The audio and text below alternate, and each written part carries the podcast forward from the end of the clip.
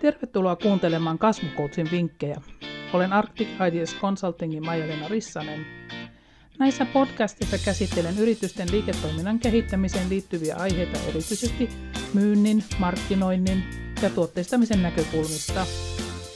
Jaan ajatuksiani 25 vuoden yritysten kehittämisen kokemuksella selkeästi ja käytännöllisesti.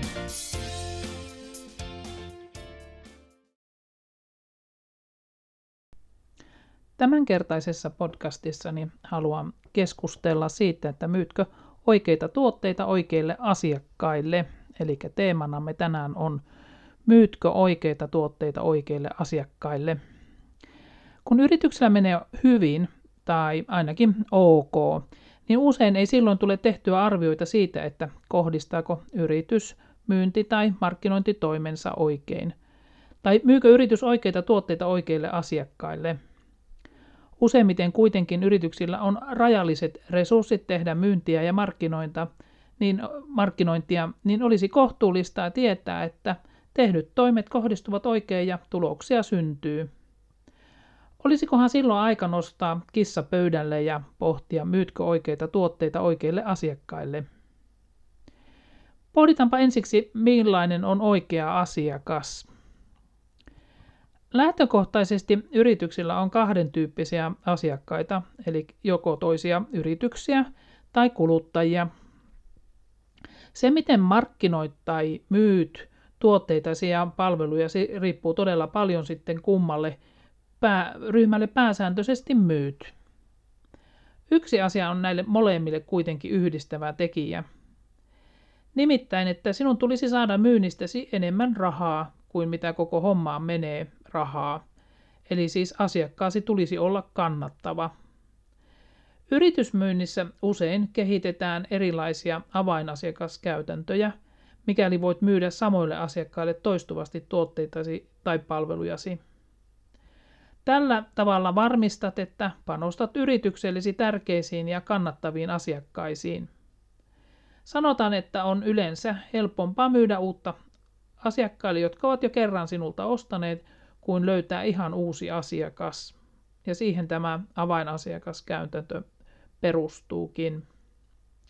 Kuluttajapuolella puolestaan käytetään paljon asia- aikaa siihen, että tunnistetaan ihanneasiakkaita sekä segmentoidaan suurta massaa kuluttajia ja tehdään sitten yrityksenä valintoja siitä, että ketä oikeasti halutaan palvella. Mutta kannattavuus on tässäkin kuitenkin takana.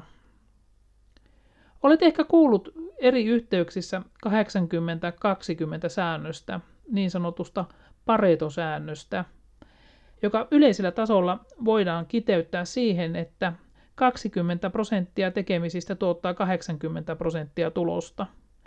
Tai päinvastoin, että 80 prosenttia tekemisestä johtaa 20 prosenttiin tuloksesta. Hienoa olisi tietenkin, että löytäisit ne oikeat 20 prosenttia, jolla tuo 80 prosentin tulos tulisi. No mietitään vähän pitemmälle tätä ajatusta. Eli voimme jatkaa ajatusta vielä sitten sillä, että istutamme tämän periaatteen myyntiin. Tällöin tullaan siihen, että pieni murtoosa asiakkaistasi todellisuudessa tuo sinun liikevaihdosta pääosan, kun taas suuri määrä asiakkaita tuo vain murtoosan. Ero työmäärässä on näiden ryhmien välillä kuitenkin oleellisesti erilainen. Yrityksen kannalta olisikin hyvä tarkastella ja tunnistaa, että ketkä ovat näitä 20, 20 prosentin kannattavampia asiakkaitasi. Käytännössä toki pitää huomioida, että prosenttiosuus voi olla hiukan eri, eli esimerkiksi, että 30 prosenttia asiakkaista tuo 70 prosenttia myynnistä. Ei tartuta kuitenkaan pikkuseikkoihin. Jos teet pääsääntöisesti yritysmyyntiä, niin tyypillisesti tällaista arviointia voit tehdä esimerkiksi vaikka kolmen viimeisen vuoden asiakkaita listaten. Eli että laitat kaikki asiakkaasi suuruusjärjestykseen ja tunnistat ket, siitä, ketkä ostavat toistuvasti ja kuinka monta asiakasta tarvitset leijonan osaan tuloksestasi. Esimerkiksi aikaisemmin tuossa mainittu tuo 30-70 jako. Tällaista analyysiä kutsu, voidaan kutsua ABC-analyysiksi. Eli tässä arvioinnin tuloksena syntyy kolme tai neljä ryhmää asiakkaita. A-ryhmä tietysti on niitä, jotka tuovat sinulle eniten tulosta, ja B-ryhmä puolestaan taas keskivertoisesti tulosta, ja C-ryhmä olisi ne asiakkaat, jotka tuovat pienen osuuden, mutta joiden käytännössä usein, joiden asiakkaiden lukumäärä voi tosiasiassa olla kovinkin suuri. Joskus analyysiin liitetään vielä neljäs ryhmä, eli D. Ja nämä olisikin pääsääntöisesti asiakkaita, joiden palveliminen ei ole yrityksellesi kannattavaa. Niin, todellisuudessa ja todellisessa elämässä yritykset palvelevat usein asiakkaita, jotka eivät ole heille resursseihin nähden ollenkaan kannattavia. Edellä kuvattu analyysi ei vielä täysin riitä yksinään vastaamaan kysymykseen, myytkö oikeita tuotteita tai palveluja oikeille asiakkaille. Tarvitsemme nimittäin analyysimme toisenkin ulottuvuuden, nimittäin sen, mitä myyt.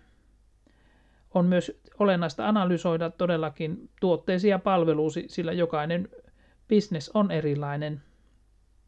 Pelkkä asiakaskunnan tarkastelu ei siis riitä, vaan pitää myös kohdistaa samaan analyysiin tieto siitä, kene, mitä kenellekin myydään. Tästä saamme enemmän osvittaa, mihin suuntaan yritystä kannattaa kehittää, ja erityisesti, miten voimme kehittää myyntiämme ja markkinointiamme, ja miten hallitsemme omia tuotteitamme ja palvelujamme. Sanotaan, että hyvin tuotteistettuja tuotteita ja palveluja on helpompi myydä – Kumma kyllä, tuotteistaminen koetaan yllättävän vaikeaksi tai monimutkaiseksi, vaikka kyse on järjestelmällisesti ja johdonmukaisesta työstä sen eteen, että joku tuotteesi tai palvelusi on myyntikelpoinen ja toimitettava kokonaisuus. Tuotteistaminen on myös järkeviä ja johdonmukaisia päätöksiä, joita voit yrittäjänä tehdä omassa yrittäjän arjessasi. Kun tuotteet tai palvelut ovat hyvin tuotteistettuja, niin niitä on yleensä helpompi markkinoida ja myydä. Kun haluamme tarkastella kysymystä, myytkö oikeita tuotteita tai palveluja oikeille asiakkaille, meidän pitää myös tuotteiden ja palvelujen osalta tehdä hiukan analyysiä. Hyvä tapa on ensiksikin tunnistaa, mitkä ovat yrityksellesi kannattavimpia tuotteita tai palveluja. Eli tehdä tuotteiden osalta samanlainen analyysi kuin tuossa aikaisemmin puhuttiin asiakkaiden suhteen. Toisin sanoen jakaa tuotteet tai palvelut A, B, C-kategorioihin – tai jos jo ounastelet, että on kannattamattomia tuotteita tai palvelukokonaisuuksia, niin D-kategoria on hyvä ottaa myös käyttöön. Kun sinulla on selkeä käsitys siitä, millä kriteerillä joku tuote on A, B tai C-kategoriaa, niin on aika siirtyä vertailemaan asiakkaita ja tuotteita toisiinsa. Tätä vaaditaan saadaksemme vastauksen kysymykseen, myytkö oikeita tuotteita ja palveluja oikeille asiakkaille – sitten siirrymmekin miettimään tämmöistä niin sanotusti tupla APC-analyysiä. Eli tupla APC-analyysi auttaa tunnistamaan kannattavat asiakkaat ja kannattavat tuotteet.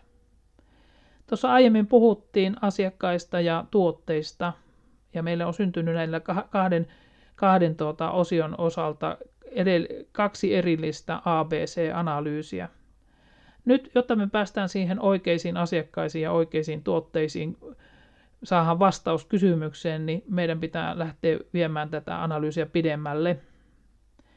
Eli meillä on siis kaksi eri analyysiä. Olemme ehkä myös tässä kohdassa onnistuneet määrittelemään, millä perusteella joku asiakas on A, B tai C-kategoriaa.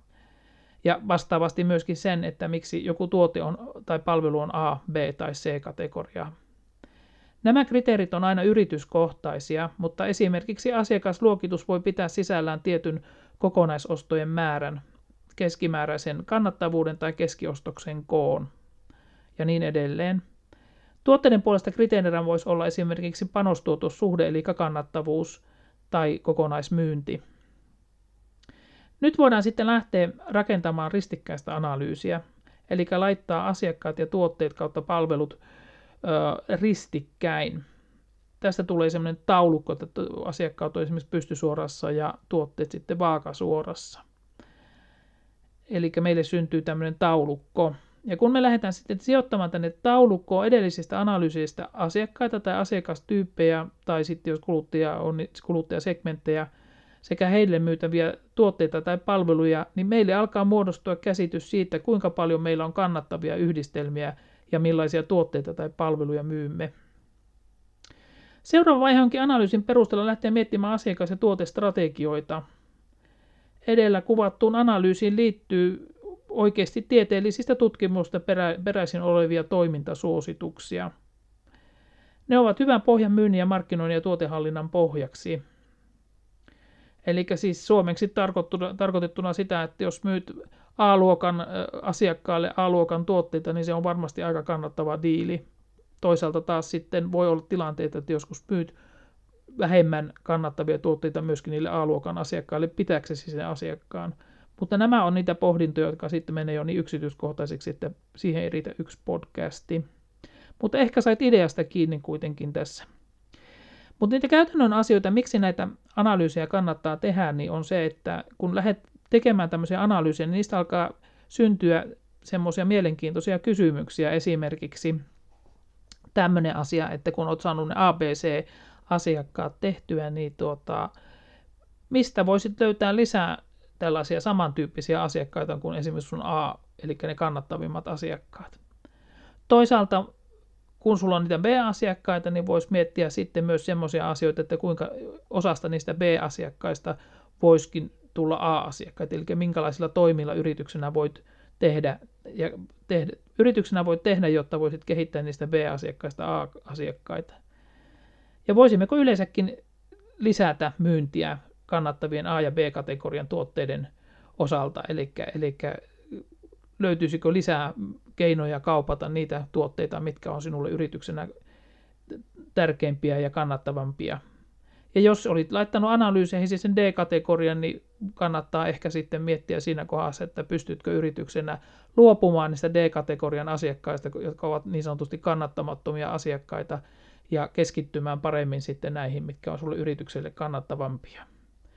Tässä oli vain muutama selkeä kysymys, mihin tämä analyysi voisi johtaa. Eli tähän mennessä voitaisiin sanoa, että vastauksen löytyminen kysymykseen, myytkö oikeita tuotteita tai palveluja oikeille asiakkaille, johti melkomoiseen analyysiin. Mutta suosittelen kyllä lämpimästi lähestymistapaa yrityksellesi. Saat kohtuullisella tarkastelulla paljon oivalluksia ja työkaluja kehittää omaa toimintaasi. Ja ainahan pitää tietenkin konsulttian sanoa, että jos analyysin tekeminen kuulostaa liian työtelijältä, niin muista, että me konsultitaan rakastetaan yli kaiken taulukkolaskentaa ja exceleitä ja listoja ja nelikenttiä.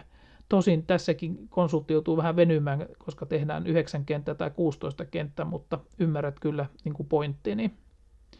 Ja ainahan kaikessa tämmöisessä kehittämisessä kannattaa analyysiä tehdä sillä ta- tar- tarkkuudella tavoitteellisesti, että siitä on käytännön hyötyä – Erikseen meillä sitten on akateemiset tutkimukset, joissa tarvitaan tieteellisesti verifioituja tuloksia. Ja tämmöisissä analyysissä ulkopuolinen neutraali taho, eli konsultti, voi todellakin auttaa. Ja se yksi syy siinä on se, että hänellä ei ole lukkarin rakkautta tuotteisiin eikä niihin asiakaskuntiin, vaan hän voi puolueettomasti yrityksen puolesta tarkastella tietoja ja auttaa tunnistamaan mahdollisuuksia. Lähtökohtaisesti on näin, että hyvä analyysi voi tuoda sinulle yrittäjänä uusia oivalluksia ja auttaa keskittämään toimintoja kannattaviin asiakkaisiin ja tuotteisiin, jotka passaavat parhaille asiakkaillesi. Toisaalta voit myös löytää tapoja kehittää niitä asiakkaita, jotka eivät tällä hetkellä syystä tai toisesta ole parasta A-ryhmää asiakkaina, tai kehittää uusia tuotteita, jotka vastaavat kannattavia asiakkaiden tarpeisiin.